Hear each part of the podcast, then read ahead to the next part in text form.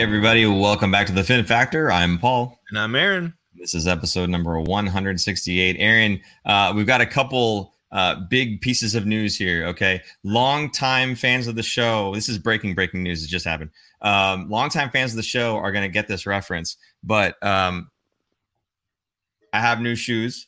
So there you go. they're not white. No, they're not white. Yeah, the, wow. the white ones literally had holes. So did you, uh, I, I, uh, had to. I had to buy new ones. did your kids help you pick them out? What's that? Did your kids help you pick them out? Yeah, no. I just went and bought the same exact thing, but in gray. They lasted for years, so I'm very happy with them. Thank you so much.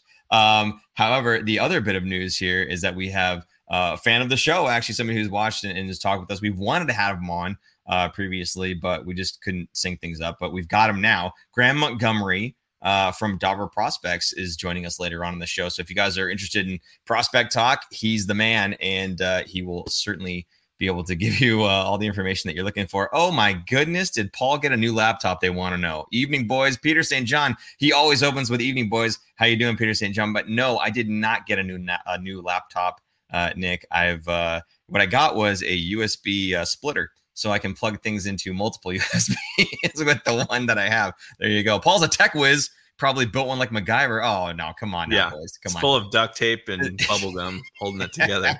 you know, actually, Aaron, I told you already. Uh-huh. This stuff. I, this is what I had a problem with my with my camera. I had to use this, literally these tools, uh, to fix that today. Uh, so yeah, I guess you could say I MacGyvered it just a little bit. Um, but anyway, hey, uh, it's it's great to be back. We're going to be talking a little bit of Sharks hockey, obviously. Again, uh, looking forward to the uh, prospect talk a little bit later on. We talk with Graham. Uh, again, he's a guy that's showed up all the time in the chat. Uh, what was it, Graham Slam? Yeah. Yeah, Graham Slam was the name. If you guys in the chat uh, remember seeing that name, that's the guy. Uh, so he'll be uh, he'll be right there with us. Can't wait to get to that. Okay, Aaron, uh, let's go ahead and just kick it off here. Uh, the Sharks Anaheim, a 4 or 5 overtime loss. Gosh, even in the division when we lose, and you're thinking, cool, we're going to gain some ground uh, for the. Uh, the Connor Bedard sweepstakes, we still get a point, and we do it against the team that we're racing to the bottom with. I know it's it's sad. I almost wish it was a regulation loss, but um, it went to overtime, so both teams get at least or got one point. So it's kind of weird in the standings, but um, yeah, the game was weird. Uh, Labanc was credited with two goals, and then they reviewed both of them, and they were both given to Timo Meier for tipping him just slightly. So poor Labanc, man, he's still getting his points, but he's not getting his goals. Um, but both of those goals, I mean, assuming they were Labanc, he he sniped one from I think almost the blue line when he first entered in the in the zone, and then the other one was uh, um, was it a one timer from the point? Um, not quite the point. He was a little bit closer, I think. Uh, kind of like um, a faraway slot area, kind of between mm-hmm. that a tweener between the slot and the and the blue line. But um, man, he's he's feeling it. He's feeling confident. He's feeling good, and uh, is looking good and is scoring his points now. Defensively, he still kind of does his brain fart stuff. Like one of their, I think it was um, was it that game or I think it was the Boston game. That's the one where Marchand just burned him. But we'll get to that in a little bit. But um, yeah, this is a weird game because the Anaheim Ducks tied the game kind of late in the third period on a blatant, to me, it looked blatant offsides. Yes. Um, it looked like that to the coaches. They challenged it and they reviewed it and they said it was a good goal. And so then the Sharks have to go on the penalty kill. Yeah. It's kind of weird, right? So, so, but do you do you understand why it was offsides? Uh, was it because they couldn't? It was video inconclusive video evidence. So what what it happened? I, I believe that was the final call, but really what they were looking at, the thing that they're looking at, okay, the thing they're looking at is did the player who was carrying the puck across the line actually make contact with the puck after it had crossed the line? So the puck can go into the zone if you're not touching it. You're still on uh, on side, right? You're on the other side of the blue line, the neutral zone. The other guy can still be in the offensive zone as long as he tags up before you touch the puck, even though it's entered the zone. So I think a lot of people were really confused on that one. Even I saw it and I'm going, I mean, the, the only thing I think that might be reviewing is did Svechnikov not allow the guy to have an opportunity to get back across the line? And is that some sort of a weird rule that I'm unaware of? Potentially. Uh, but no, it, really what it came down to was just did he make contact with the puck? And it was deemed either that he didn't or that it was inconclusive as you say so i'm not sure what the actual ruling was at the end of the day but I, at least i understand what they were looking at and so for anybody who was confused that is what they were looking at was did that player touch the puck after it had entered the blue line while his teammate was still in the offensive zone, and either they couldn't figure it out or he didn't. So uh, this is also something that happened. I believe uh, something with Colorado in the playoffs, was it not? Yeah, there was a. Um, this is like the whole reason they made the rules because of um, it wasn't reviewable at the time. One of the very few rules that they've made because not because of sharks. That was a, yeah, it was a blatant offside in the playoff game, and I think it was a game deciding goal too. So it was just it was a lot where everyone's like all up in arms about it, like, oh, we should do something about it. And so then they allowed it to be reviewable. So yeah, during the playoffs, they they scored something. Um, I was gonna say something else too. Um, and now I forgot what it is. Well, let me say real quick while you're thinking about that. Noah Claxton over here says uh, Labanc playing like he wants to get traded. Nice to see. I do want to go back to Labanc really quick, as you had brought up, uh, you know, him shooting and basically getting two goals that were very, very slightly tipped and then it kind of goes to Timo instead. But I think the main takeaway here is yes, they were assists, not goals, but how did he get it? It wasn't him making a pass, right? Um, it was him firing pucks at the net. It was him acting like a shooter, and someone else got in the way of it and stole the goal from him. But whatever, right? So, but he was doing the things that I think are what's going to make Kevin Labanc successful. And if being successful ultimately means, as uh, who Noah had said, you know, he gets traded hey man, good for you, right? And I think that wouldn't be such a bad situation for the Sharks either. You know, you get a lot of money off the books, Now that really matters, but um, you, get an asset back in return for a guy who you're not going to take him anywhere in the playoffs this season, right? So it wouldn't even be such a bad thing for him to to find his way out of San Jose as well. We've talked about a lot of the other guys that were brought in, veterans that were brought in in the offseason almost specifically so that they could play for a year and then get traded, get some assets back, right? This is a guy who's been here for a while, needed to prove something, has changed his game just ever so slightly, and is pulling the trigger more often. And it looks like it might be paying off for him, both on the stat sheet and in the eyes of other teams' GMs, potentially bringing him on board for a bit of a run there. So I gave you enough time to think about what you were trying to say. Go ahead. It was actually it was a comment from Kellen Foster. He said, "We made it. The Anaheim versus San Jose game was awesome. He lives. Kellen lives down in Anaheim. Um, I really don't like Vatrano, the race to the bottom, the battle for Bedard in the basement. Um, yeah, I was just pointing out that we had a fan of our show was at the actual game, got to see it in person. Nice. Um, yeah, that that. Oh, I know what I was gonna say. Um, I tried to find a quote from from Quinn after the game because I'm sure he was pissed about it, right? Yeah. So I pull up I pull up the video of um, the post game interview, and the question was asked. Of course, like the very first question was like, "Oh, that you know the goal was offside. Did you guys see it differently?" And he, and he all he says is, "No." Yeah, like no, we didn't see it differently. Um, and then they said, "Did the referee come over and give you an explanation about anything?" And he just goes, "Nope, we got nothing." So I couldn't even use it as a quote. It was so short. I was like, "Oh wow." He was wow. Obviously, he's pissed, but he also can't criticize or say anything because then he will get fined by the NHL. Absolutely. So you could tell you could tell he was pissed. You could tell he was going to say something, but he was holding back and didn't want to get himself into fine trouble. Well, ultimately, the game does uh, what it's intended to do. It helps us get just a little bit lower in the standings. Um, although, again, um, you know, you. you'd really like to uh, just lose, flat out lose, if you're going to do that, especially against the Ducks here. Uh, so we we inch closer uh, to to the, the prize at hand there, but um, let's see, we got notes here for uh, McTavish and, and Zegras. Uh, you go ahead and you can talk about these guys. I, I really sure. don't care about them. So. well, my whole point on this this point here is that McTavish was third overall pick in 2021. Yeah. Um, Zegras was ninth overall in 2019.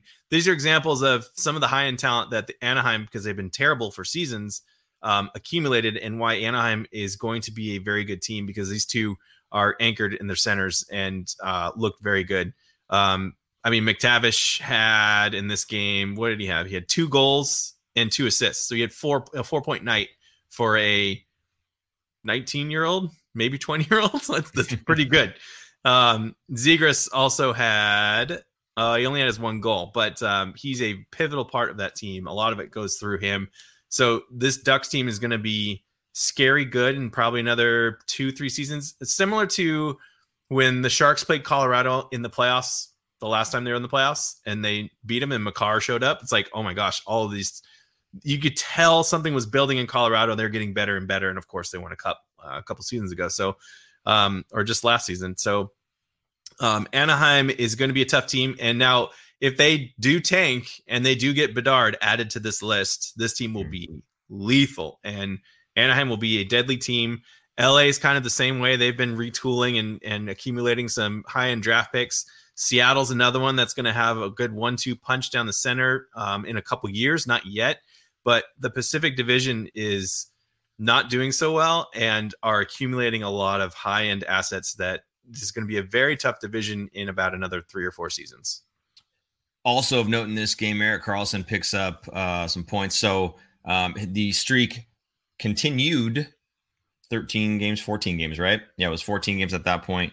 Um, however, that does come to an end the next game against Boston. Before we get to that, though, I do want to remind you guys if you'd like to support the show, the best way to do that, uh, in my opinion, what I'd like you guys to do, retweet, share, get us out there to your Sharks friends and family. Especially again, we've got Graham coming up talking prospects later on. If you got anybody in your little Shark circle of friends there that would like to come and check that out and listen to this guy talk, uh, now would be a great time to do that. So please get us out there. Um, again, like, subscribe, all those things. Do appreciate that, especially you know, again, if you're not subscribed, uh, hit that notification bell, hit the subscribe button so that you know when we're doing this. You can come on in here anytime, every time you get the notification when we're doing it. We love talking with you guys. The more you know. Super producer Jason's on point today. He's going to have some fun later on, and you'll understand what I'm talking about. Uh, I've actually not seen the thing yet. You guys will see the thing a little bit later on. Uh, I'm looking forward to that regardless. Moving on to the Boston game, Aaron.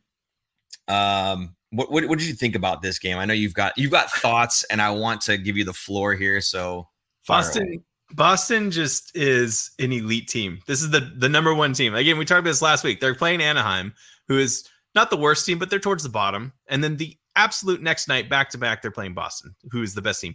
They are now 32 wins, four losses, and four overtime losses on the season. That's it. Four regulation losses. That's insane.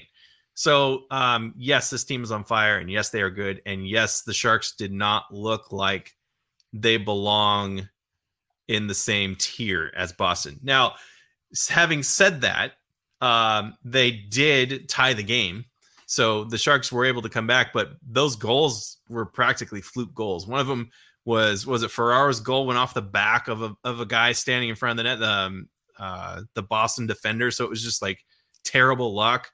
Um, it, it was just yeah. Anyway, so um, they, I don't feel like this is a game that the Sharks they were in it. It's not like they weren't in it, but I don't feel like they should have won this game just based on what how good Boston is and how deep they are and how good that top line of Marchand and um, Pastrnak and Bergeron are. Just insane. They're so good.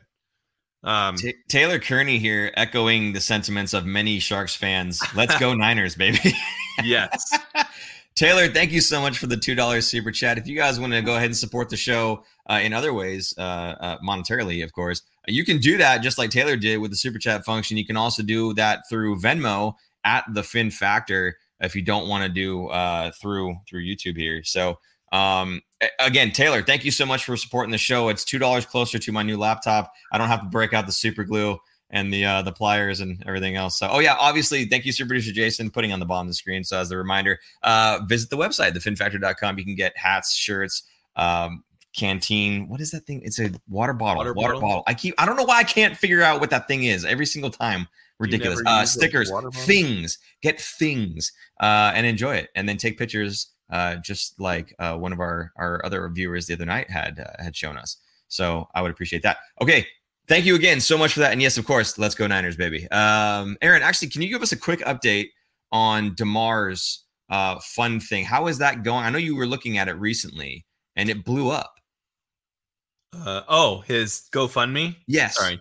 Um, I mean, the original goal was like twenty five hundred dollars, and a bunch of NFL big name people were donating to it. So the last I saw last late last week was uh, over five million or something ridiculous. Wow, it's got to be one of the largest GoFundmes that's ever gone through that platform. That platform's probably going yes, like getting such good publication for doing nothing other than hosting and and process, uh, processing money. But um, yeah, it's really really great, and he's doing well. He's uh, breathing on his own, and, and um, well, I don't know if he's home yet. I think he's still in the hospital, but he's doing better, much better. Excellent, good to hear. Uh, Taylor, uh, chiming in, making a difference, two dollars at a time. Absolutely, buddy. Hey, every little helps. My grandfather, that's what he used to say. Every little helps. So I do appreciate that. Thank you so much. And Peter St. John would like to let everybody to know if you would rather support the Peter St. John Hunger Relief Fund, you can donate there as well. Oddly enough, the Peter St. John Hunger Relief Fund is also at the Fin Factor, so feel free uh, to. Re- to support that initiative as well. there you go. Oh, and there's the there's the eight? Um, I can't read that eight and a half. I, I it's too small for me, but yeah, yeah, I'm sure people with large TVs, like whoever it was, had the 75 oh, inch, 85 inch that was flexing on us the other day. It's eight million five hundred fifty six thousand three hundred eighty dollars. There you go. Oh, super producer Jason trying to help us out there. Do appreciate that. okay, great. Uh, so yeah, the the Karlsson point streak comes to an end at 14 games. Aaron, still very historic stuff here. Uh, two goals, 20 assists. That to me says I can make anyone around me better. Yeah, when absolutely. you can for 14 games straight and you get two goals but 20 assists, uh, I don't care that he's a blue liner. Uh, that that is that is making everyone around you better. That is earning your 11.5 million. That's for, for my take on that. Uh, again, I love the guy. I think he's he's doing a great job this season. I think he's uh, kind of taken a lot of flack from Sharks fans for a long time, and you know he hasn't really been healthy this whole time. He hasn't played as many games in a row, I think, uh, in previous seasons as he's done maybe so far. He's had 50 games, but they kind of been broken up.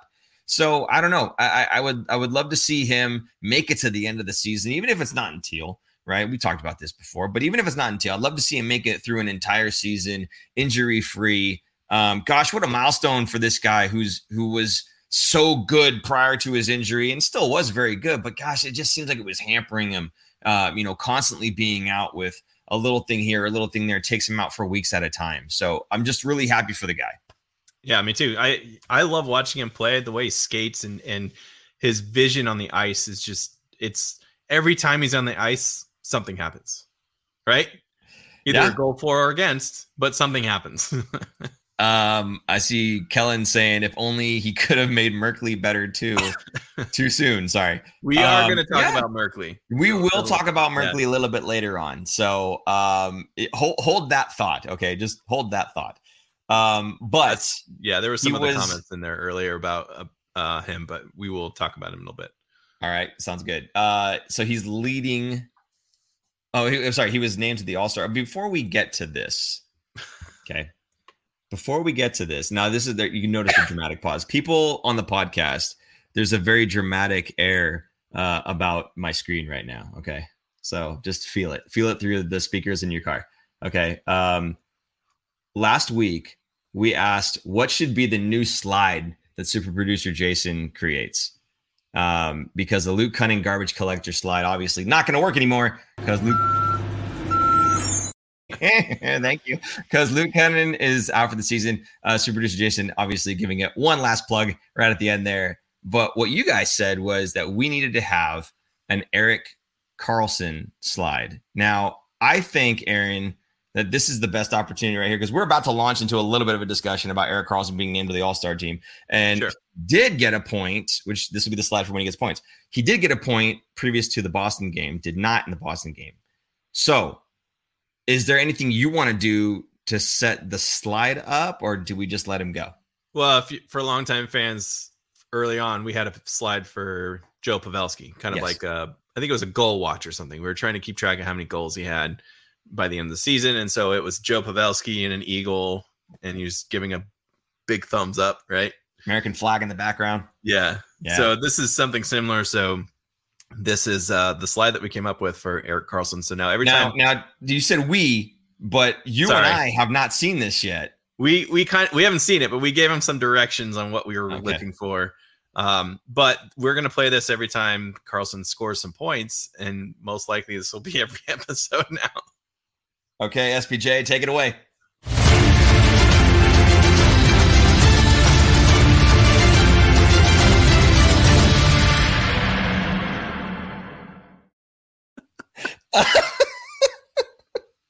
oh my god. Oh, that's great.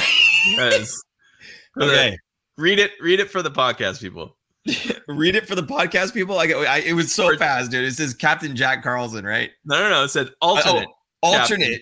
Smaller, alternate Captain Jack Karlsson. Yes, That's beautiful. Oh so my goodness! Cannons they came together and moved around, and then it like looks like a coin that flips over, and it's oh. Erik Karlsson dressed as a pirate. If you are on the podcast, hop over to YouTube. Um, I don't know what is this, 21 minutes in or something like that go around that mark if you just want to see that. Obviously, you want to see the whole show. So what am I saying? Just start from scratch. Uh, but if you do uh, are looking for that, it's it's right around that 21 minute mark. Oh my. Awesome. the great. amount of work that he puts in, man. Hey, That's, can we get some like fire or something in the chat for super producer Jason? Like that was uh, amazing stuff. Thank you for that, Jay. Uh, really good stuff. Pirate flags. Oh man, I, and watch him dry up this season and get injured, right? Oh. Right. We just jinxed it. This is gonna be the only time we're gonna play it. the Fin Factor. That's your producer Jason in the chat there, guys. He says, "R." well done, well done. Okay. Um. So Erik Karlsson named to the All Star team, of course. I mean, come on, this guy has just been absolutely on fire the entire season long. Uh, Aaron, I see you highlighting the stats. I'm going to let you go ahead and take the glory. Take it away, buddy. I mean, just just to like, I don't know, help explain how awesome his season. He's at 54 points right now. 54 points in how many games he played? 41 games. Um, the next player is Josh Morrissey, eight points behind him. He's got 46 points. He has an eight point lead already in the season, and we are halfway. at the halfway point at 41 games. Um, it's it's insane how much he's done. Like his last point streak was 14 games and he had 20 points. Um, he's just oh here we go. Poof. He leads all defensemen in goals, assists, and points. Um, I'm reading this. This is the Sharks sent this out. He's on a franchise record 13 game point assist streak. Um, this was obviously before the Anaheim game. He has points at 53 of 119 Sharks goals, which is 44.5%. It's the highest by a defenseman in the NHL's modern era second only to Bobby Orr in 1969 70 season. Seven time All Star because he just got named to his seventh All Star team uh, this week. So, congratulations to Erik Karlsson. Please don't get hurt. And uh, if you do get traded, please bring a enormous return back to the Sharks. I would be forever grateful.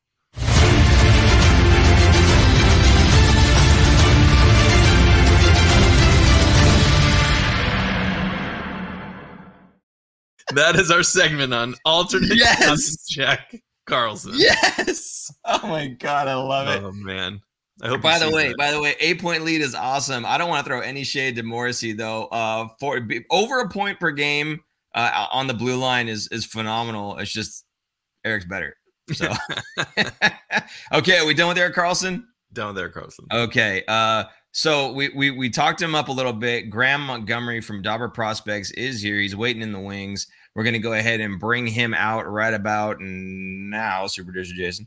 Um, there he is. Hey, Graham, how you doing? Uh, I'm doing pretty well. And just one thing I'll add really quick about Erik Karlsson. Uh, he's having this season on this Sharks roster. Imagine yeah. if he was on the Bruins or yeah. Vegas or, you know, just imagine the season that, that he good. got traded here. yeah. yeah. Or the season he got traded. And if Brent Burns wasn't here, then what would have happened? Yep. So, uh, Graham, you are working for Dobber Prospects. Why don't you just go ahead real quick and just kind of tell us what it is that you do, and then we can kind of launch into what we wanted to talk about.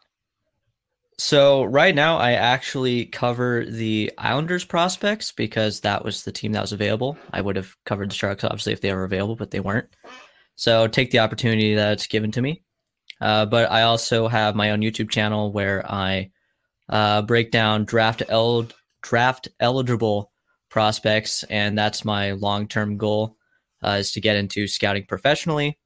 Uh, and uh, yeah, oh, I also write for uh, a website called half-wallhockey.com. It's established by another YouTuber by the same name, and uh, I have a few articles about draft eligible players for this draft on that website already. My latest, I believe, is on Adam Fantilli.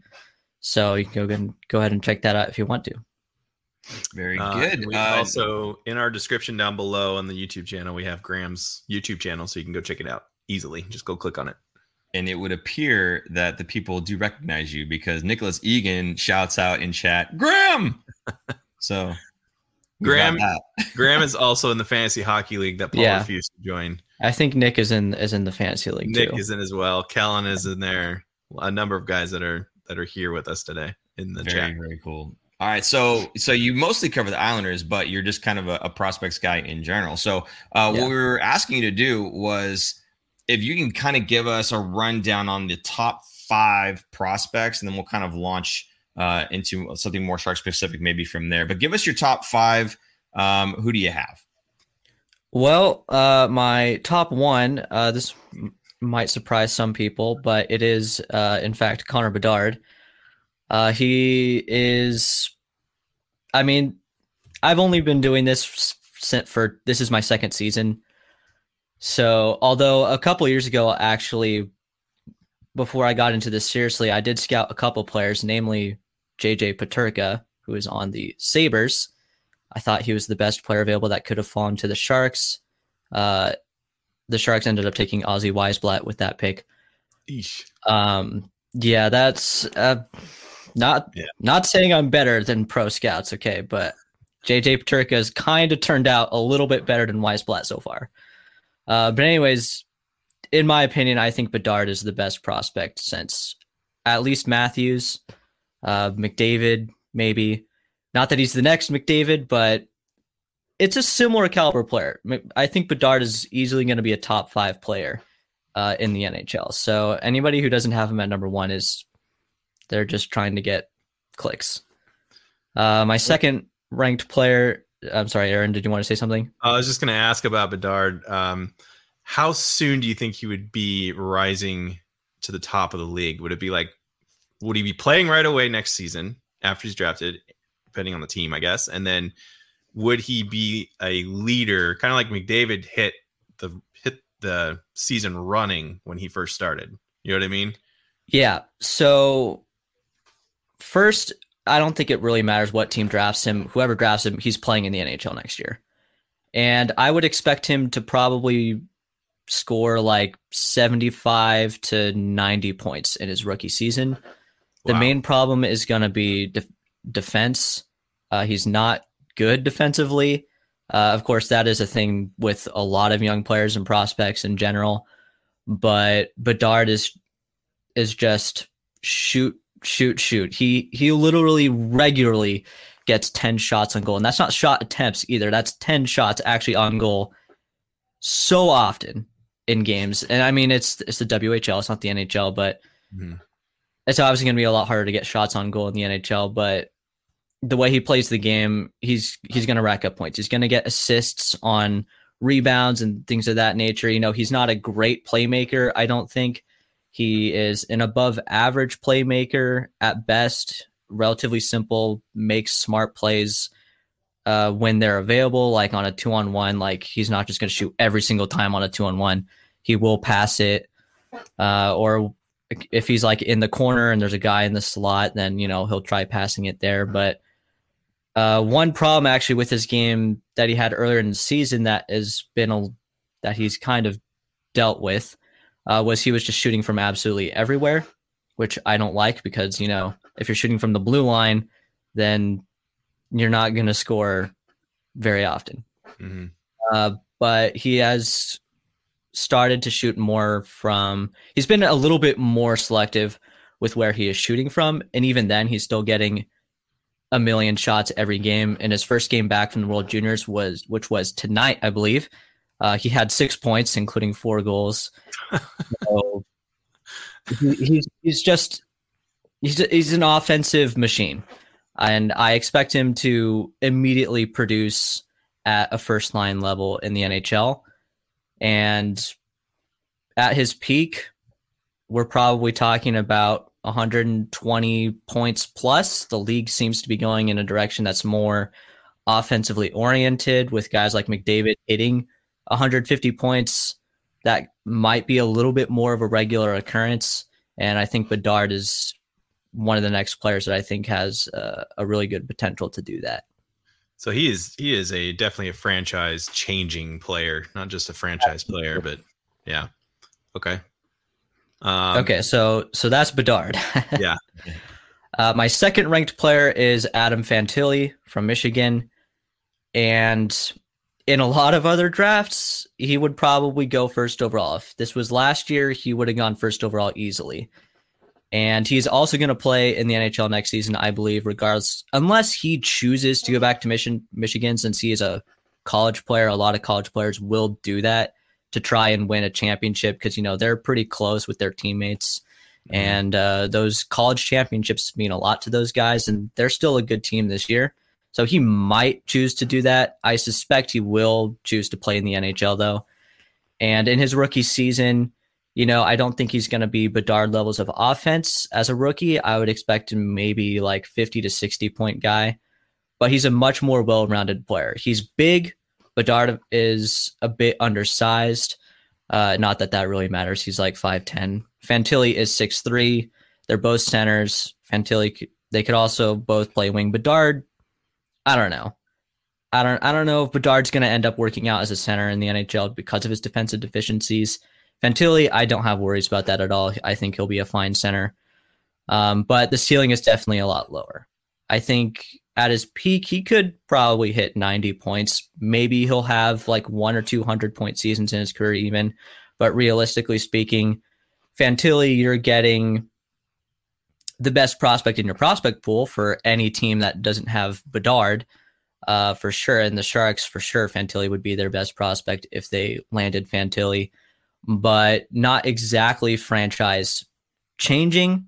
Mm-hmm. Um, but still a very, very good piece to build around. He will be a first line center for a long time in the National Hockey League, I suspect kind of like I would say, I'm not that he plays like him, but like Logan Couture, kind of where he's a at his peak, he's maybe a 70 point player, 80 points. I think Fantilli's ceiling is higher than Couture. Okay, cool. Um, but in terms of like overall impact, also Fantilli does play a different style of game. I would compare him more to like Tomas Hertl. Okay. Uh, except he's a better skater than Hertl, which is kind of impressive because that is generally the downside of these bigger power forwards. They tend to be mm-hmm. bad. Well, not bad, but poorer skaters compared to smaller guys like Bedard.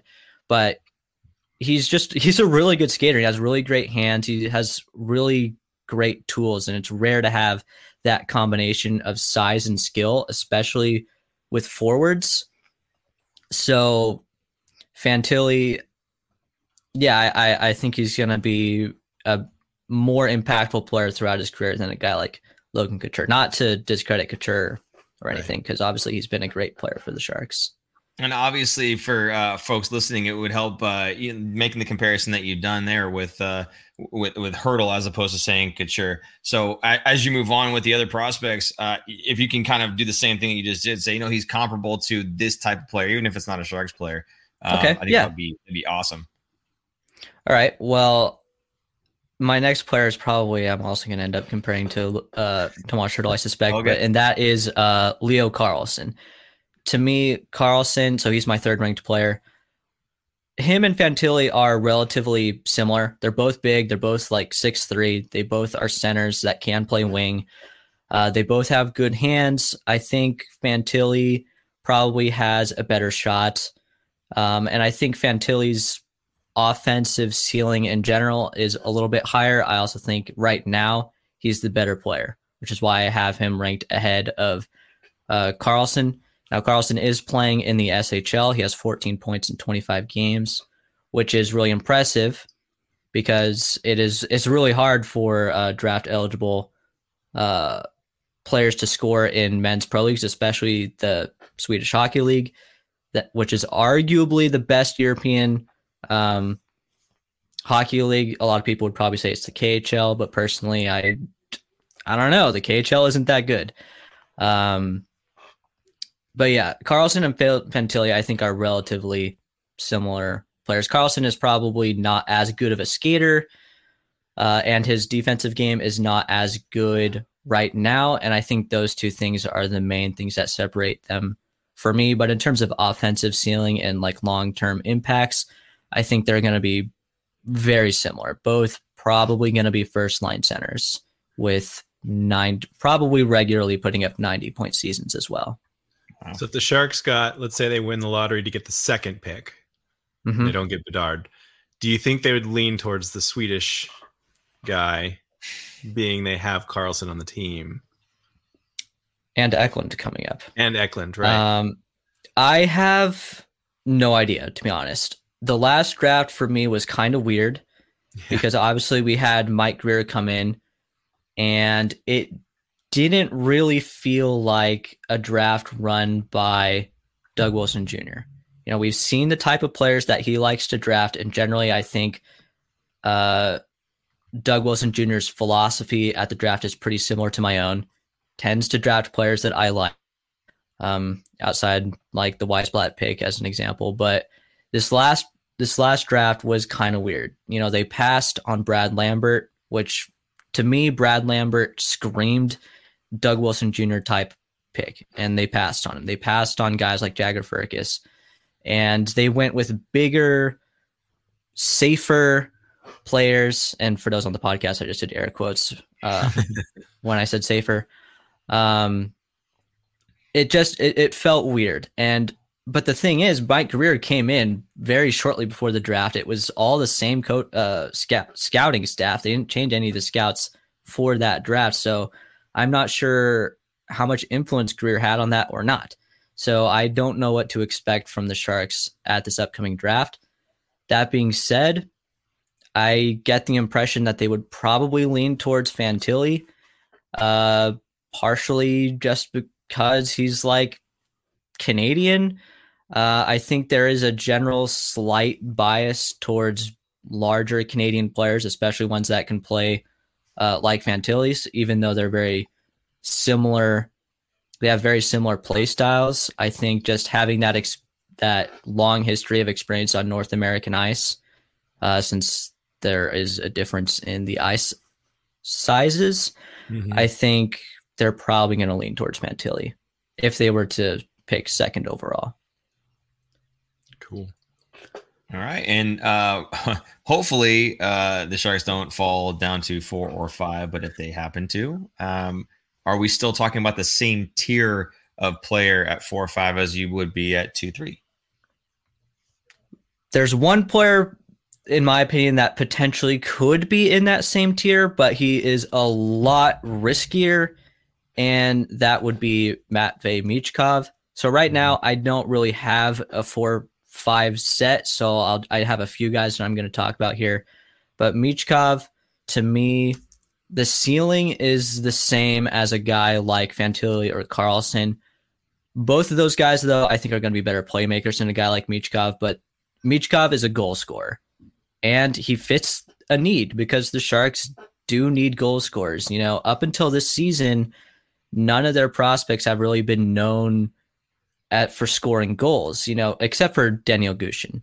Um, but Thomas Bordeleau has scored a, lo- a lot of goals this season for the Barracuda, but his entire development process up until the season, he's been more of a playmaker. So I don't know if that's just like a one year fluke thing or how that's going to translate to the NHL or not. But in general, they do need goal scorers at forward, and Michkov is one of the best goal scorers in this draft, arguably number two behind Bedard but that is basically the only thing that he does well. Um, I mean, that is an exaggeration. I mean, he's still a supremely talented hockey player, but he doesn't play great defense. He's not a great playmaker. He kind of has the same tendency as Bedard to just shoot from all over the ice, uh, which, you know, when you can score from all over the ice, shooting from all over the ice isn't as big of a problem. Um, but he's also Russian. You know, there's things going on in Russia right now. And he is signed for a few years. That part doesn't really worry me, anyways, because I believe he's signed until he's 22. So he's kind of come over as a 23 year old, which is when a lot of prospects would be coming up, anyways. So that part doesn't really worry me. But because of the way he plays, I just feel like his game is is a lot riskier. Um, so I don't know how far he's going to fall. He definitely has fallen coming into this season. It was pretty much Bedard and Michkov. And you go back two seasons, it was even more so. those were the top two guys. But now he has fallen. Some people have him as low as like seven or eight. I think I've seen him even outside the top ten on on a on a couple of lists that are from actual like pretty legit lists. These aren't just like random people like me, you know. um, but yeah, so so I don't know. Michkov is a little bit of a wild card for me. Uh, other guys kind of in that tier though, where the ceiling is not as high, but I think are like in that second tier behind the top three are uh, Eduard Šalé. Uh, he is also big, and you know, there's a lot. There's a lot of good guys with a lot of size at the top of this draft. And Šalé, he's a Czech player. Uh, I believe he's one of the few guys I have in this list that is a winger. He's a right winger, I believe. Um, great hands. He has a pretty good shot. He's not as good of a finisher as any of the other guys I've talked about so far, but he's gonna he's not gonna struggle scoring goals in the NHL. He should at least be a consistent 20 goal scorer. Um, but put the right guys around him as well, and he could be a great playmaker. Uh, and just another power forward. Again, another guy that I would compare to uh, Tomas Hertl. Um, and and and with Šalé, actually, I would say his ceiling is probably pretty similar to Hertl, maybe slightly better if things go really, really well. Um, but if the Sharks landed him, I would expect a very similar type of player that they have gotten from Hertl.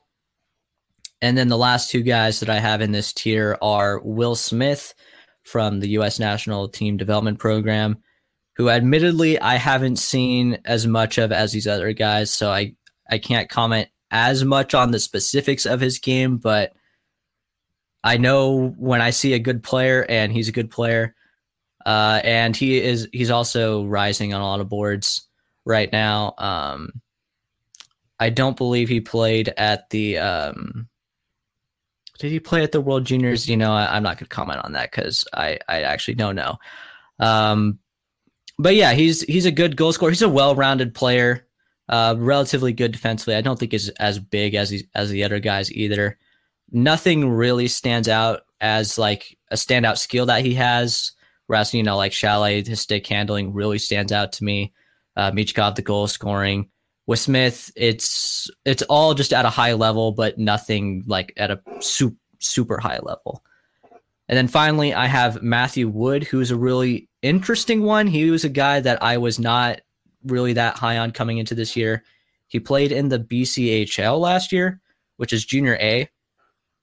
So for prospect nerds, that is a step below major junior. So you have the CHL, which actually has three leagues in it the WHL, which is the league that Connor Bedard plays in, the OHL, which is Ontario, and then the Quebec League.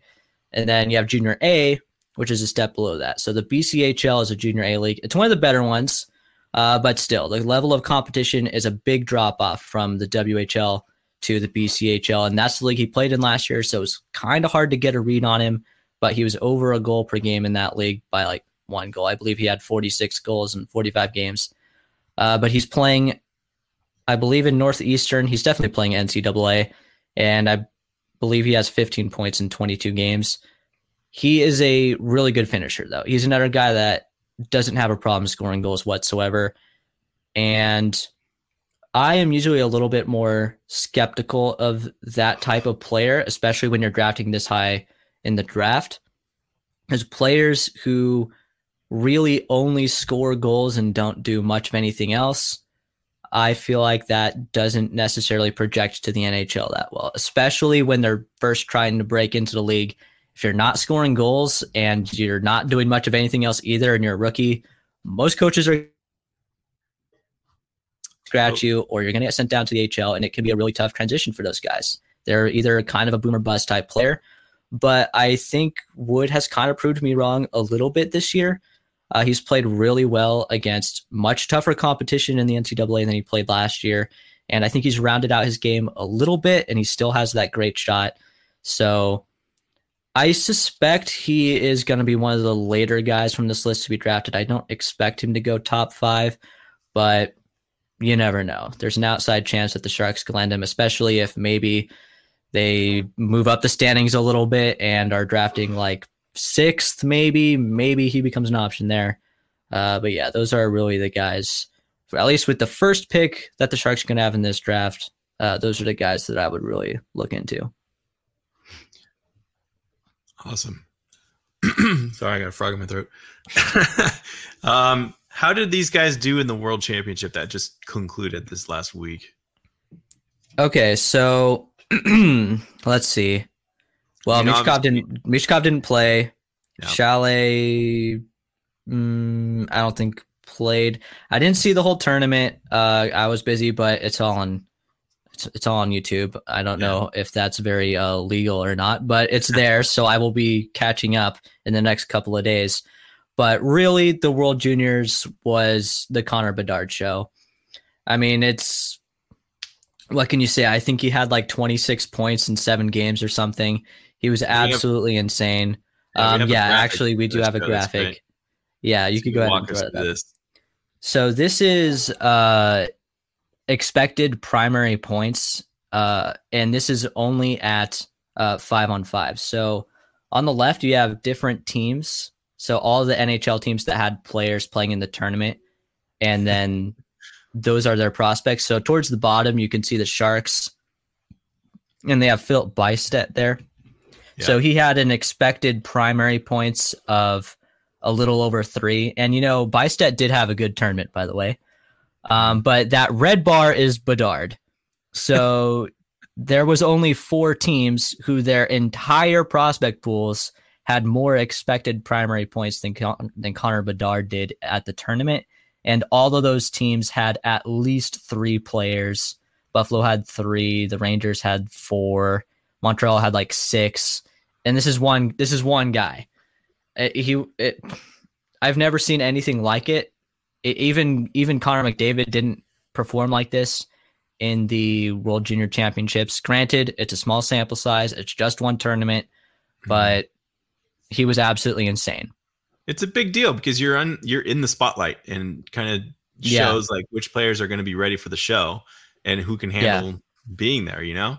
So it's it's it is a small sample size, but when you see prospects falter that are supposed to be really good, that kind of makes you go, "Ooh, maybe they won't be cut out for this kind of line work." Yeah, and you know one thing that was also really interesting and really valuable information that we got about Bedard, I think, is actually not from any of the games. It was after the gold medal game, they were interviewing him, and the reporter asked him, I don't remember the question specifically, but they asked him roughly, like, you know, you just had this crazy historic performance, you know, how, what does that mean to you? And he basically said, uh, I'm not here to talk about myself right now. We just won this tournament. This is about the team. And, you know, I thought that that response was really mature and I think it tells you a lot about his character, which is something that, as somebody who scouts based off video, that's something that I don't really get any ideas of. You know, that's the one big advantage of being able to scout in person is you can interview the players and you can get an idea of what they're like uh, personally. And I think ultimately, I do think those things do matter. I mm-hmm. think at times it gets a little bit overrated, but it does matter to an extent. And I think that was really valuable information uh, to get from Bedard. Now, as far as other players at the tournament, you know, Fantilli was there, a bit overshadowed uh, by Bedard, of course. But you know what? He had a pretty good tournament too. I believe he was a point per game, or he might have had like eight points in seven games or something like that. And he was playing, he was playing pretty much fourth line minutes. I mean, this is the World Junior Championships. The vast majority of the players on all these teams have already been drafted. They're mostly NHL affiliated already. So to even be playing in this tournament as a draft eligible player is really tough. And to be getting fourth line minutes and still be producing at a point per game, you know, that's still really impressive uh, for Fantilli. Uh, Carlsson had a great tournament as well. Uh, I thought he, uh, interestingly, you know, showed some chemistry with Bystedt. So I don't know. Maybe the Sharks scouting staff does look at that, and maybe maybe they do lean a little bit more towards Carlsson over Fantilli if they're drafting second because of that. Uh, who knows? Um. And the rest of the guys I mentioned didn't didn't play in the in the tournament. So I, I want to call out a couple comments here. Nicholas Egan says, "I'm ready to order my Sharks Bedard jersey." He's jumping straight ahead. Uh, I love that. And then Noah Claxton, um, it, doing a little NHL 23 here. I think says Bedard is playing on rookie. He has franchise medium potential. Response plus 10% team chemistry for the uh, the response to the uh, the reporter on the ice there. Um, I want to do some more comments from you guys actually, so we can get a roll call going. Where are you guys watching from, and which prospect would you want the Sharks to get? So let us know that. Let's, put it in the chat, and let's we'll change uh, that. Get a chance to get through that. I know they're all going to say Bedard, right? Yeah, let's other than Bedard, obviously. Other than Bedard, yeah. right? Uh, and any of the uh, three Hertl comparables by by chance, perhaps. hey, uh, you know, uh, there was one thing that we talked about a little bit earlier, and I did notice when you're going through. Uh, none of these really defensive prospects. Now, you had said earlier that uh, the Sharks could really use some more defensive prospects. They don't really have that in their system right now. So, my question to you would be if they get to a guy who's maybe, say, the fourth or fifth, and they don't get a guy that they are really in love with, do you see the Sharks potentially trading down just a little bit to get that top defenseman that's on their board and picking up an extra pick? Okay, well, like I mentioned earlier, this is Mike Grier, and so I don't know. I he did trade down at the last draft though. So first of all, trading down is smart. Always trade down, except for in like very rare circumstances. And this draft is probably going to be one of those circumstances with their first pick. I just think the talent in the top five, top ten, even is too good to really want to trade down with. Um, but maybe they make a trade. Maybe you know somebody gets traded and they pick up like a late first. Uh, maybe it's like pick 22 or 23, and then maybe at that point, maybe they trade that down, and then they get like 31 and like 45 or something like that. I I wouldn't be opposed to that at all. Uh, I love trading down, but when it comes to defensive prospects in general, there aren't really that many. Uh, as you mentioned, there aren't that many that are like really highly excuse me, uh, touted guys in this draft. One of my favorites is uh, Mikhail Gulyayev, uh, Russian defenseman. He's bounced around a little bit between all of the Russian leagues. He's played in the MHL, which is their junior league, uh, comparable to like the Canadian Hockey League. Uh, the VHL, which is comparable to the AHL, and then the KHL, of course, which would be like their NHL equivalent. He's played in all three leagues. I thought he's he's looked pretty well pretty well. He's looked pretty good in all of them, uh, especially the MHL. He's too good to be playing in the MHL. To be honest, I believe he has like a he had like a seven game point streak as a defenseman in that in that league earlier. Um, and he's a guy that could could fall. You know, I, I I've had him ranked as my top defenseman in this draft pretty consistently, uh, and I think by the time the draft comes around, he's still probably going to be my favorite defenseman from this draft class. But I don't think he's going to be the first one off the board. In fact, it's really hard to say where he's going to get drafted because there were a few Russian players last year that not only myself, but a lot of people uh, were pretty high on, and they got drafted well outside the first round. Uh, Gleb Trikozov, for example, got drafted 60th. Vladimir Grudinin, a defenseman who I really, really liked.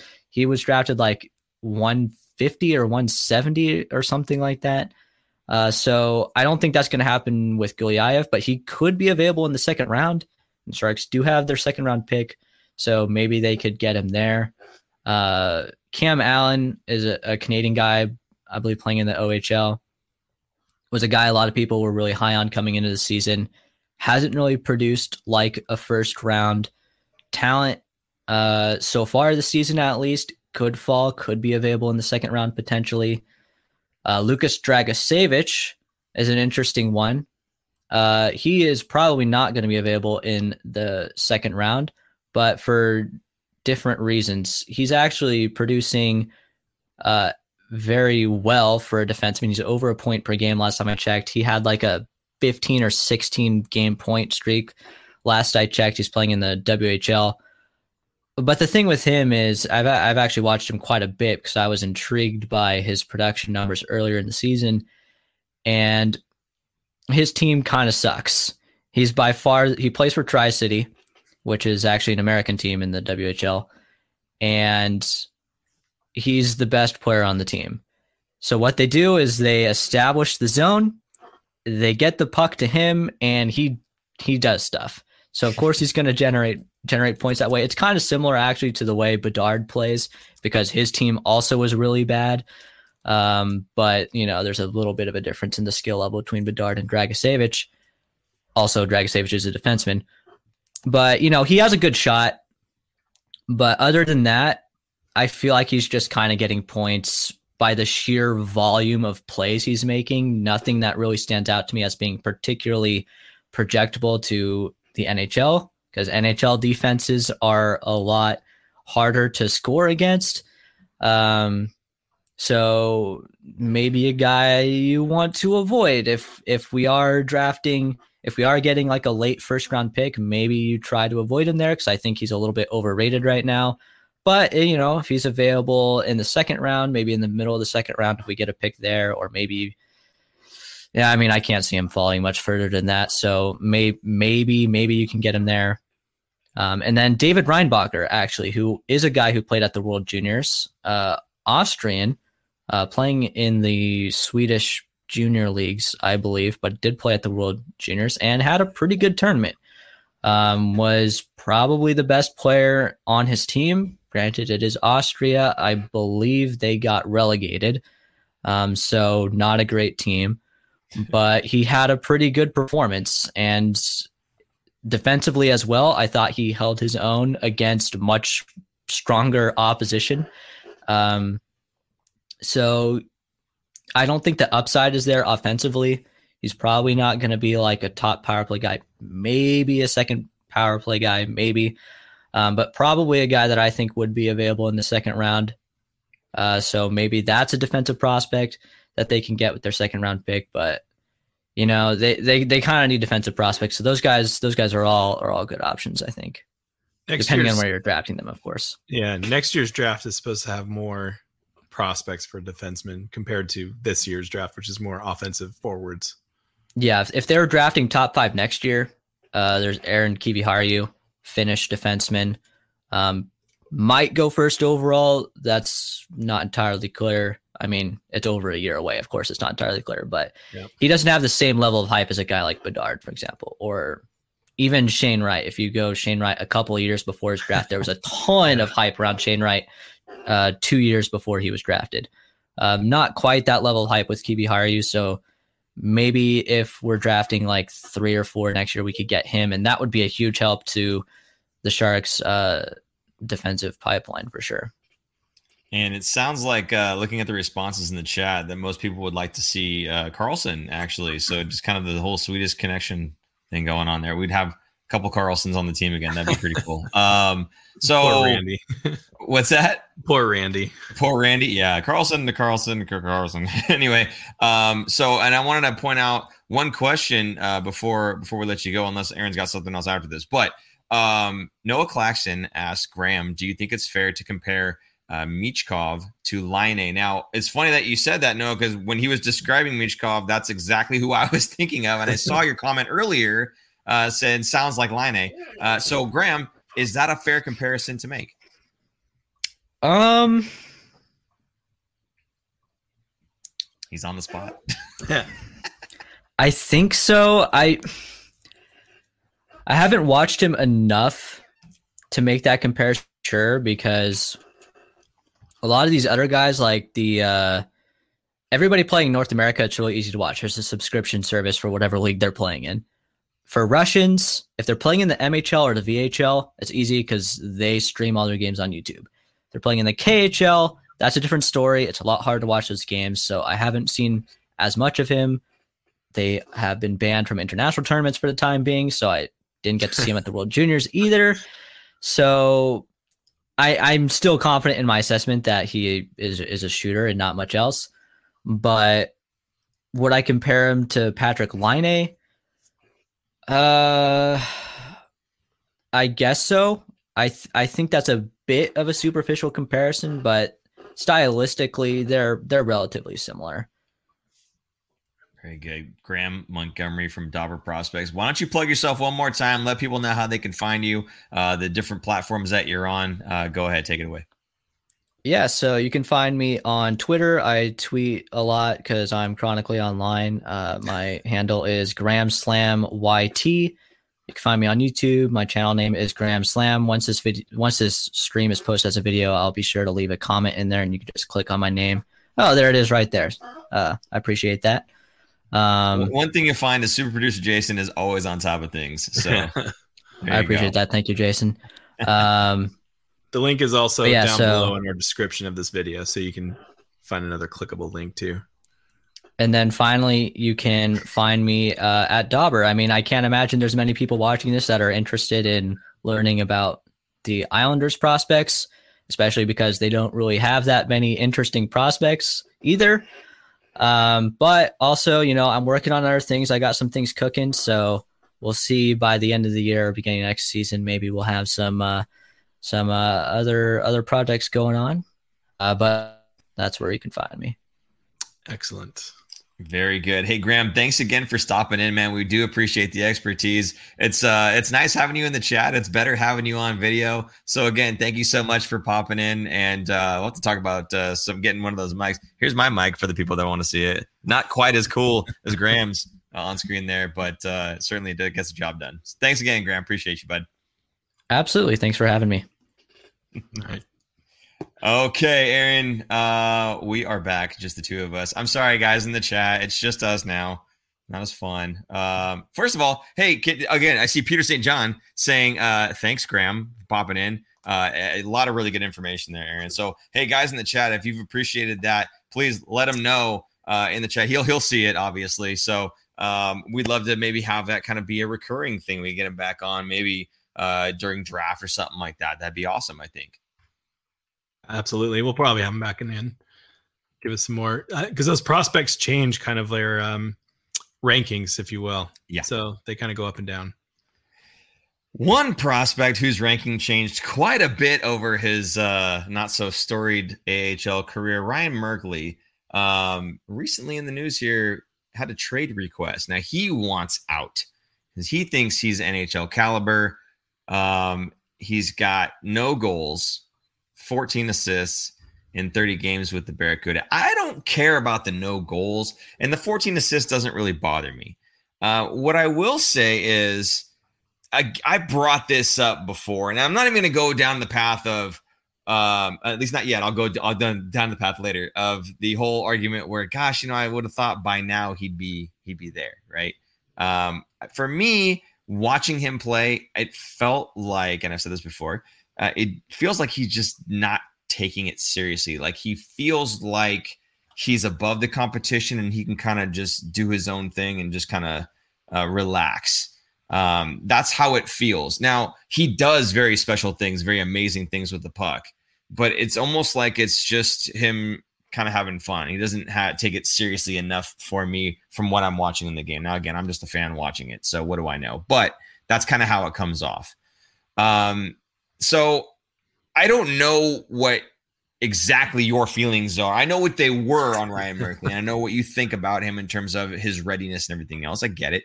But has any of that changed for you hearing now uh, that he wants out and given the last little bits of stats that we have here? Um, I've seen a lot of comments about, you know, people talking about his history because he had such a lengthy history of of I don't know what you want to call it, like losing his temper. But all that happened when he was 16, 17 years old. He's never had an incident um, since he's been drafted by the Sharks. So, I to me, it's almost like um, he's in a situation where he needs a new needs to go somewhere else. Do I think he's going to be an NHL player now? I don't know. Depends on the team that needs him. Depends on how much training he can get.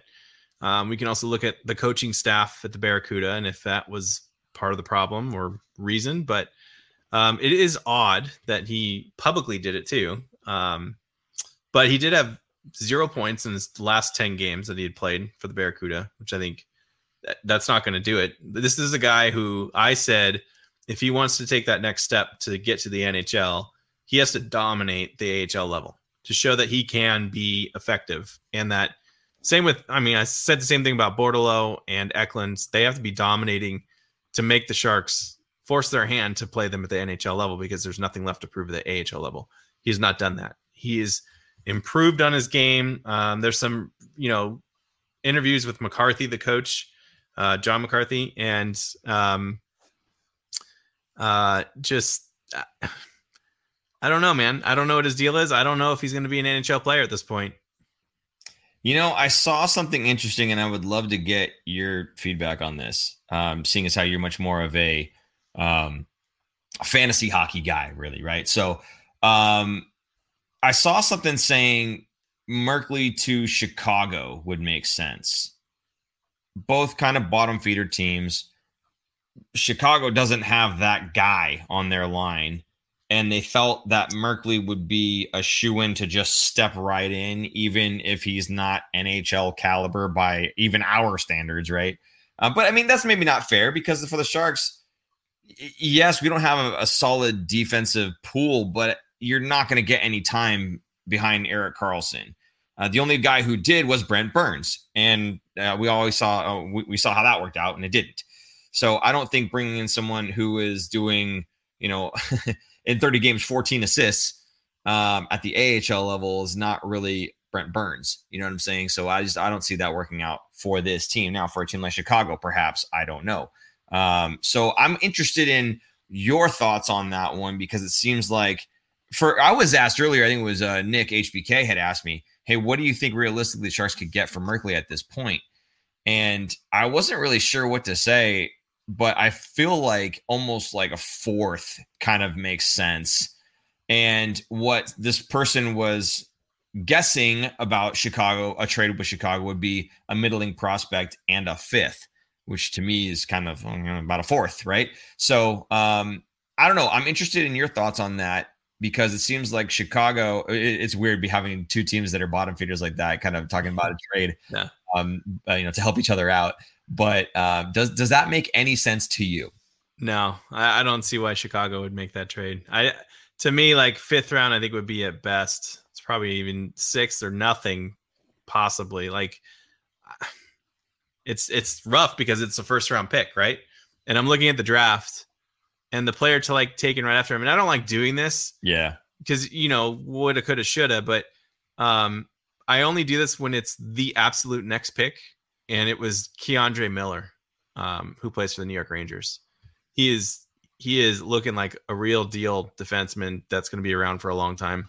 Um, it's sad that the Sharks didn't take him and in like for a long time. I mean, K'Andre Miller is a big a big man. He's 6'4", 216 pounds. It's a big it's a big defenseman. I feel like that's the pick that Doug Wilson would have made all the time, but uh, they went with Ryan Merkley instead. Now Ryan Merkley I was excited about it because this is a guy that was supposed to, you know, earlier, just like we were talking with Graham, all of his rankings, right? The rankings change during the year based on certain things, like some things the players just aren't good at. Ryan Merkley, um, at at some points were in like the top five, top ten guys in the draft, and then he dropped to 21st overall.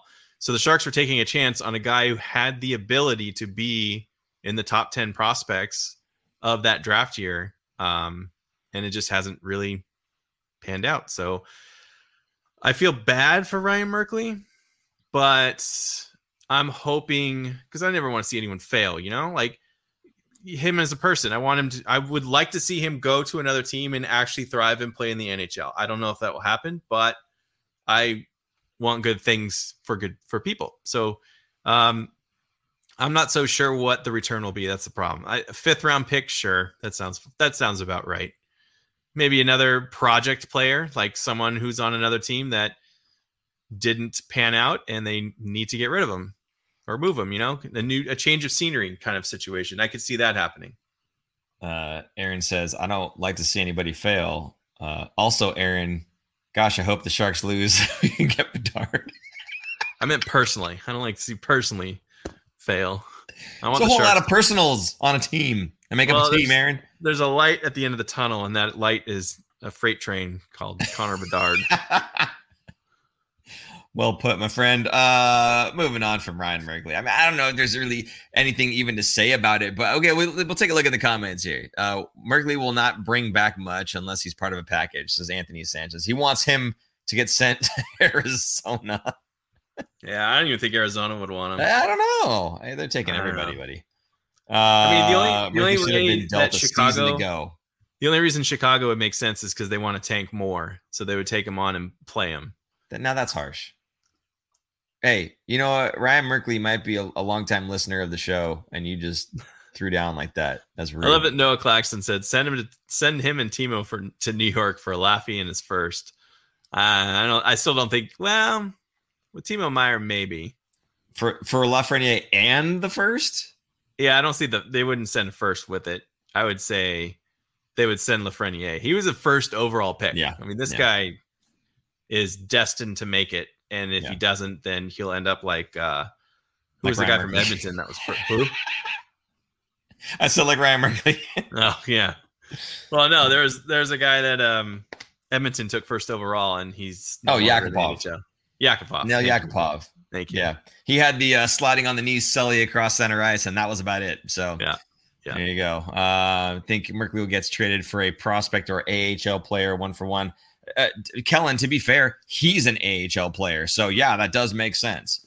Um, you know, we're just like the GMs, man. We value our own prospects a lot more than they probably should be, right? So uh, Merkley had potential, but history on Sharks development is horrid. He just isn't ready for full time NHL. I don't know that I pin this on Sharks development necessarily. Um, he did have issues, as we knew going into it, but I feel like a lot of those issues got cleared up. For me, it's again not attitude with other players or other other people. It's attitude um, with regard to how hard he needs to work against that guy, right? I'm better than that guy. I don't really need to work that hard to get past him. My son does the same thing, and it just aggravates me to no end. Um, he'll, especially when he's up against his brother, when his brother's playing defense against him, and he'll skate in on him, and he'll glide, and he'll look at him, and he'll try to do this little thing where he's kind of outthink you and slightly outmaneuver you. You know how you guys do that stuff, right? Where you just like, oh, I'm just gonna make it look easy, and oh, I'm by you, right? Instead of working hard. That's the thing that Ryan Merkley needs to do. Just work hard because I see him trying to like just be smarter and more savvy than everybody else on the rink, and it ain't working, obviously. Uh, 30 games, 14 assists to show for it, and your first over uh, first round pick. Um, you know, one of the best offensive minds on the blue line uh, as a prospect in a long time, and it's just not panning out. I don't know. I think it's an attitude thing. Not again, he doesn't have an attitude problem with other people. It's a I think I'm better than I actually am attitude. Um, it's not, uh, I don't want to say that he actually is because he is really good. Uh, it's hard to say, man. It, it's just it's really hard to explain, but uh, I just feel goes, like he he needs to take it a little more seriously, and if he does, he'll be absolutely phenomenal. 100. It goes to show hard work will get you into the NHL way quicker than skill.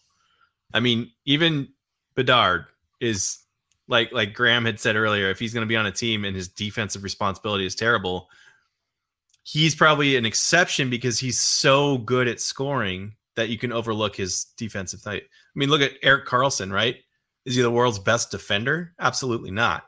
Is he one of the best defensemen offensively? Yes, I, that that's proven this year. So if you're not doing the other one, and and let's say you know Ryan Merkley, is he the best defensive defenseman? Absolutely not. Is he the best offensive defenseman? He was growing up, but not anymore. And now he has to work hard and he doesn't have the work ethic. So it's not translating. Just like you're saying, you got to put in the work. Kellen Foster, hard work like Barclay Goodrow. Uh, that is a perfect case right there. Guy got sent down to the AHL, was on the fourth line uh, in the AHL because he just was not working out. And then something clicked and he just turned it all the way back around. Uh, made it right back to the NHL, and then uh, was that two? Two rings. Two rings. Yeah, that's this is a guy that got got out of the NHL, pushed all the way down to the fourth line in the AHL, came back and gets two rings. Mm-hmm. Hard work, kids. If you're listening, hard work pays off. Okay, there you go. Hard work like Andrew Cogliano, that that guy too. There you go. Noah, thank you for that. Uh, Aaron, the uh, the Sharks pick up off of waivers from Winnipeg. I'm hopefully not going to butcher this name. Michael Eyssimont. Eyssimont. That's that's what I said. So there you go. Yes, okay, now he yeah. is a defensive forward, kind of meant to replace Luke Kunin. Um, we cannot make an Eyssimont slide. We've already made an Erik Karlsson slide, so there will be no trash collector thing for Mikey here. I do find it interesting though that his name is specifically Mikey. That is, it's a little different. I like that. Different. Yeah. Mikey. So go ahead. What do you know about this guy? Um, I don't know much, but um, he's kind of a I don't say a pest player, but he makes it he makes the other team's life hard. When he's on the ice, he's probably going to be hitting hard, working hard. This is going to be this is a Mike Grier guy. So I don't know if you noticed last week on the waivers, um, or last couple weeks, I guess, was it Tolvanen went to Seattle. I was hoping we talked about that one. Yeah. Um, we were hoping the Sharks pick him up. Um, Detroit had just put on Jakub Vrana on waivers, and I was hoping the Sharks would secretly pick him up, but that contract is big. I think it's four million a year. Um, basically, another Kevin Labanc guy who can score, but he doesn't do any of the work. Um, he also just came out of the uh, substance abuse program from the NHL, so they're trying to get him down to get some conditioning stint. But he would have been a fantastic pickup. Um, but anyway, they pick up instead this guy who works his tail off. So um, fully expect him to be in the lineup very soon, probably this week. And uh, we uh, we actually have a clip here from his press conference that he had. Um, mind you, the quality is not the greatest. Super producer Jason worked his magic because the audio was not in stereo and it was taken from his phone. So this is basically um, a clip of Mikey.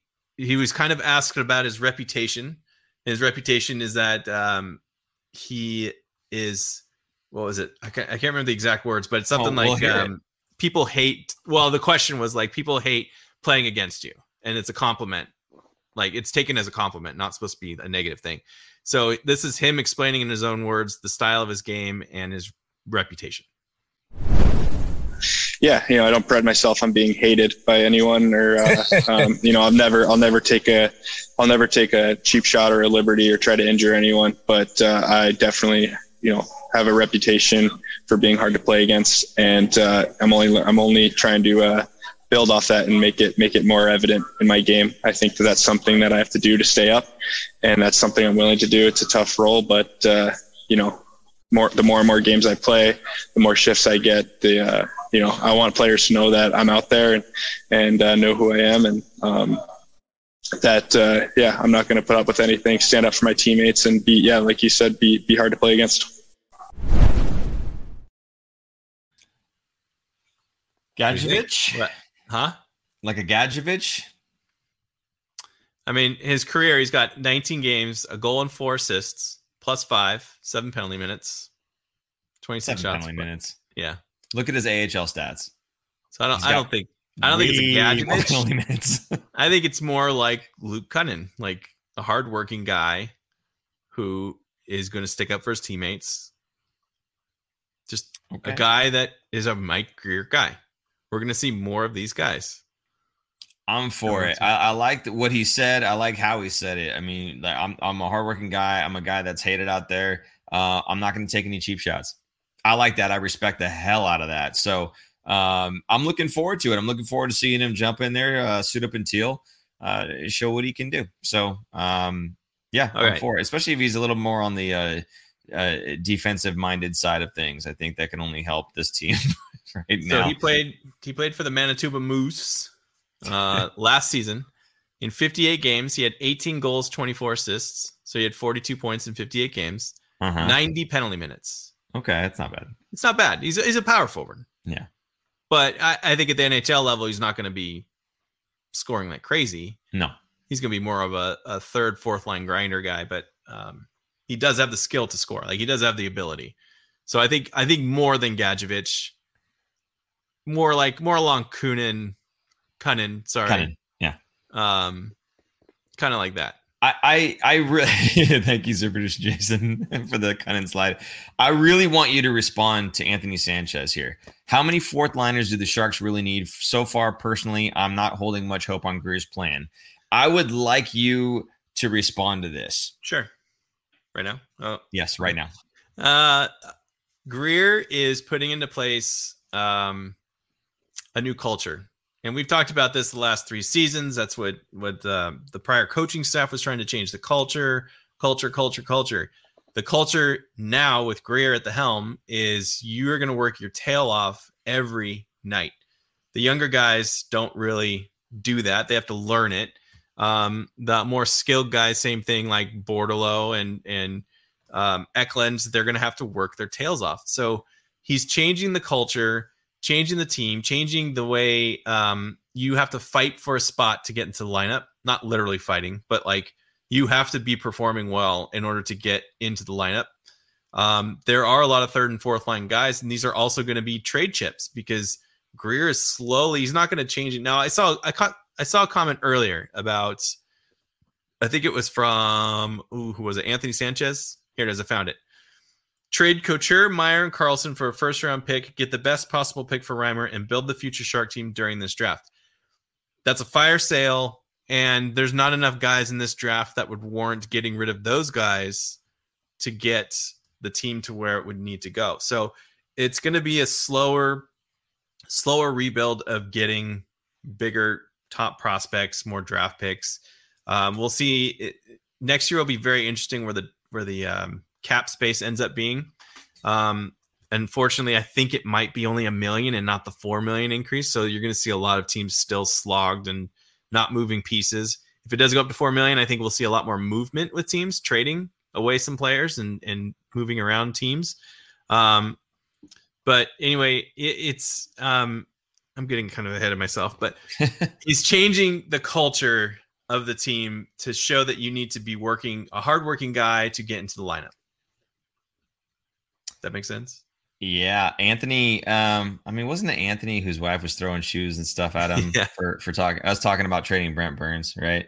There's certain things, Anthony, you got to realize. Um, one one is uh on this show so far we like Mike Grier, so you better watch what you say, my friend, because this shoe might go flying through the screen right. you just wanted to show your shoes again. I do. I like they're really nice. DCs. Uh, you should check them out, guys. Anyway, uh, so the more you know. Um, yeah, I, am I'm, I'm kind of in that boat myself. Uh, I, I, I like what Grier's doing right now. This team is not trying to turn itself around this season. Um, if we can get some uh, third and fourth line guys, frankly, if Eyssimont is a guy that you can claim off of waivers and that's a trade target at some point, that would be an absolute win, right? You pick him up basically for nothing and you can get an asset back for him. That would be a 100% absolute win. If he's not a trade target, it seems like he's the type of guy that you do want in the locker room. So, um, and, and he's what making 700 something thousand a year. So, there's really no no issue here for me on that one. So uh, I'm okay with it. Uh, I, I, actually kind of like it. Um, and I'm again, I'm looking forward to seeing him in Teal. Uh, not to see how many goals he scores, because that's obviously not going to happen. I just want to see that work ethic. Again, if you look at the guys who are kind of my favorite players in the team right now, save the skill guys like Karlsson, Hertl.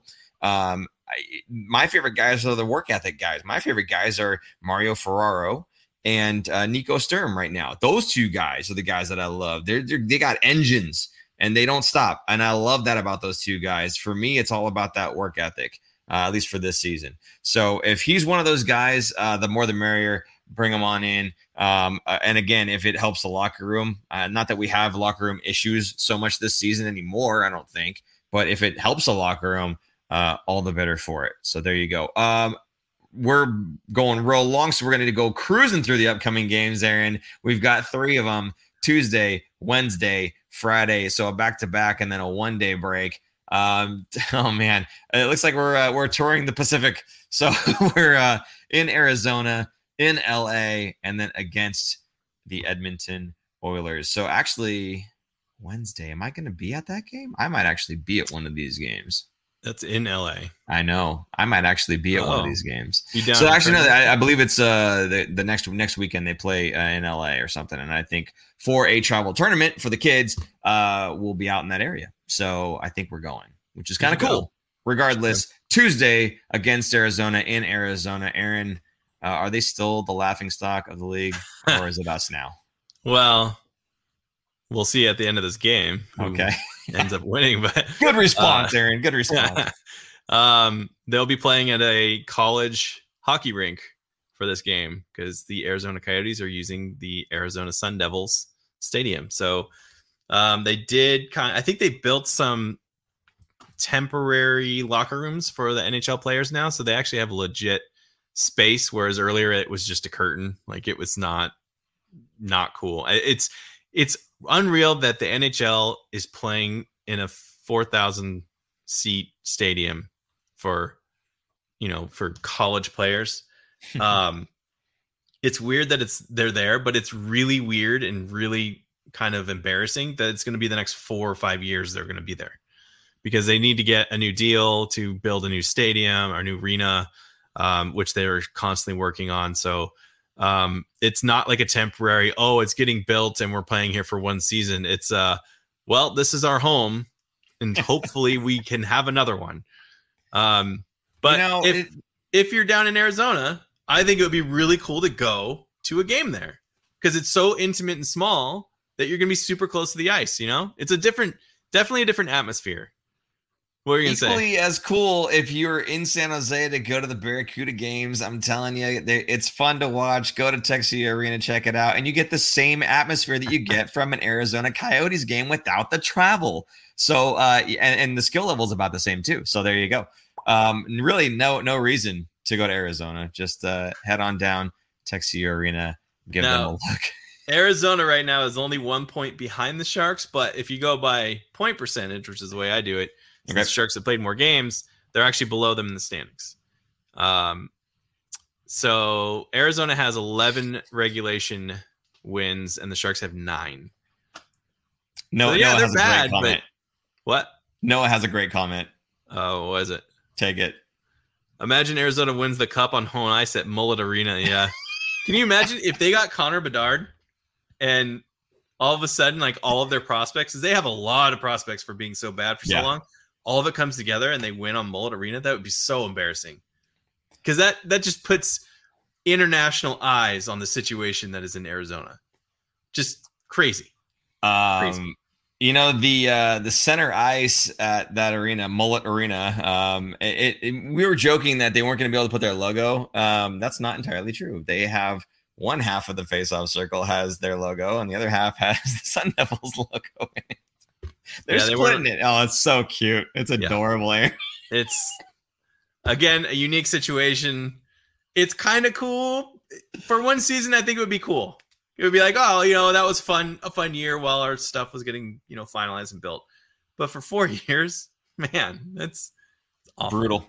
And then, you know, let's say they do get construction or they're able to build a new arena, but there's delays and they're there for another season, five years, six years.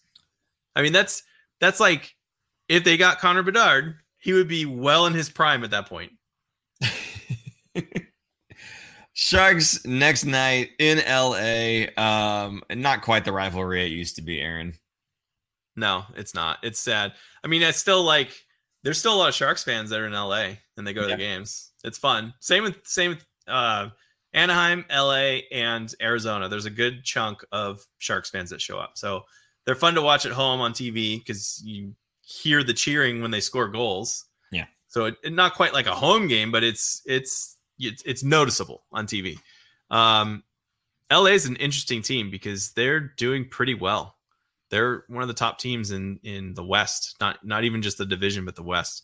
Um, they are right behind Seattle and right behind uh, Vegas, but they are right there. Um, I'm a little surprised that it's kind of like they're almost like in the same situation the Sharks were a couple years ago when it was like their you know their core guys are getting older Kopitar and Doughty. They're getting a little bit older, uh, but they have a crop of young guys that are coming up um, to kind of like balance it out. So, mm-hmm. um, anyway, they're an interesting case, and and they're a good team. And Tom McLellan is the coach, former San Jose Sharks coach. There you go. Um, so yeah, that'll be a tough one, and it's a back to back right after Arizona on a Wednesday night. It's funny the Sharks usually play Tuesday, Wednesday, Tuesday, Thursday, Saturdays, and they're playing Tuesday, Wednesday, Friday this week. Off nights. Great for fantasy. Great for fantasy hockey. well, they've got the best two players in the league. Edmonton does, and we play them in San Jose on Friday. Uh, where are they in the standings? Are they above? Now, obviously, the Sharks above the Kings and uh, and all them is what I'm saying. Oh, who? Sorry, Edmonton. Edmonton is up there. They are. Uh, where are they right now? Not as high as LA. They're actually in the middle of for the entire league. They're in the middle. Okay. Um, so they're uh, kind of on the outside looking in. Uh, in the division, they're actually behind Calgary. Points wise, they're behind Calgary. Um, actually, they are behind them because they have the same amount of games, but they are uh, they're on the outside looking in, and it would be a shame if Connor McDavid and Draisaitl did not make playoffs. But uh, always a scary team, always fun. That's that's going to be a Friday night game at the arena. That'd be pretty cool, you know. Yeah. To go see against Edmonton, Absolutely. you're seeing the best player in the world. You'll have, I mean, if you think about it another way, um, was it the top? How many guys are, are leading the league in scoring that will be in that game? you got McDavid, Draisaitl, and Karlsson. Three Yeah. guys.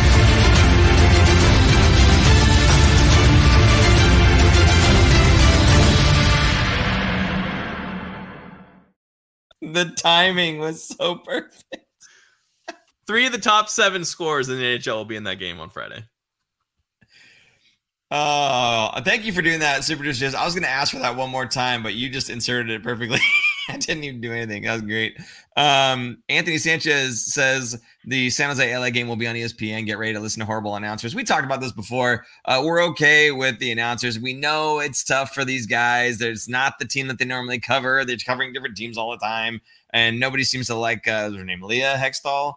Uh, and, and I, I get it. You know, uh, we're we're very spoiled having Randy uh, Randy Hahn doing the uh, play-by-play, and uh, either Drew or even uh, Hedican doing the the color. But uh, I cut these guys just a little bit of slack, I think. But um, oh, and we have a five dollar super chat from Edgar V. Thank you so much, Edgar. It says hello from Anaheim. I tweeted you guys from the game last Friday, always at the Honda Center supporting the Sharks. Well, hey, Edgar, thank you so much for being an awesome Sharks fan uh, in Anaheim. Did you now? Do you live? He lives there, or he says he's always at the Honda Center. So I'm guessing he lives on that direction, unless you're just constantly making trips. uh, but yeah, I I mean, again, thank you so much for the super chat. Do appreciate that. We've got a couple of these tonight, Aaron.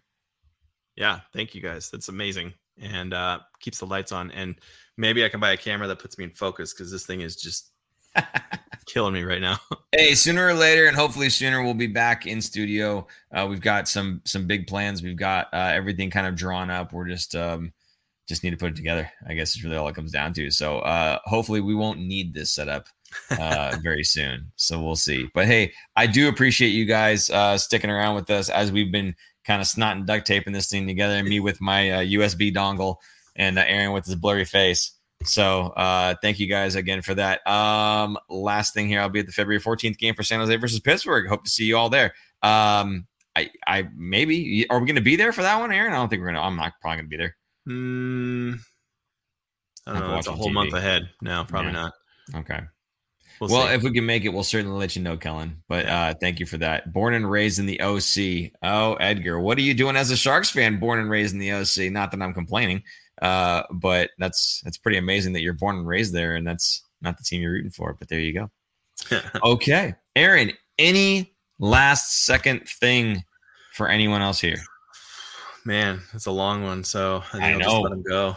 I think you're right. Uh, before we let you go, I just again uh, want to say thank you so much to Graham Montgomery of Dobber Prospects for joining us, giving us a lot of good information. We got a lot of good responses in the chat. Uh, people Yeah. seem to like it. They were enjoying all the information uh, from all those prospects. So uh, please, he gave you all that information. The information will also be down in the uh, description down below there. So if any of you guys would like to follow Graham, um, especially on his Twitter account, because he'll say lots of things about just prospects in general, and he's a Sharks fan. So uh, follow him there. Absolutely, a lot of fun doing it. We'll have him back on, hopefully. I'm sure closer to like draft day, uh, something like that. So um, fail hard for Bedard. There you go. Almost talented. Appreciate that. Uh, we were saying tank hard for Bedard, Tank hard for Bedard. Yeah. yeah. but fail hard works for me just as just as well, buddy. Okay. Um, again, thank you guys. Yeah, no, it says Tanker. Uh, thanks again, you guys. Do appreciate you being here in the chat. Appreciate the super chat. You guys supporting us. Again, if you'd like to support us and get something back, head over to thefinfactor.com. We've got hats, shirts, sweatshirts, water bottles. I got it this time. Stickers, fanny packs, all kinds of crazy stuff there. Uh, go ahead, check it out. Do appreciate it. And again, if you can uh, hit us with a like, if you're not subscribed, do that. Hit the notification bell. You know when we're doing this awesome stuff. And uh, I just really appreciate you guys Um, no, no, I'm not going to say that on the air. And I, that that's going to do it. So for uh, Graham Montgomery and for super producer Jason, I'm Paul, And I'm Aaron. and we will see you guys Next week. next week. Bye bye. Bye. Thanks for tuning in.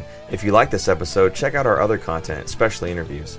You can interact with us directly through social media at The Fin Factor and on Instagram at Fin Factor. And don't forget to join our live streams on YouTube. Visit our website at thefinfactor.com, where you'll find all of our episodes as videos or podcasts. You'll also find our exclusive merchandise to help support our show.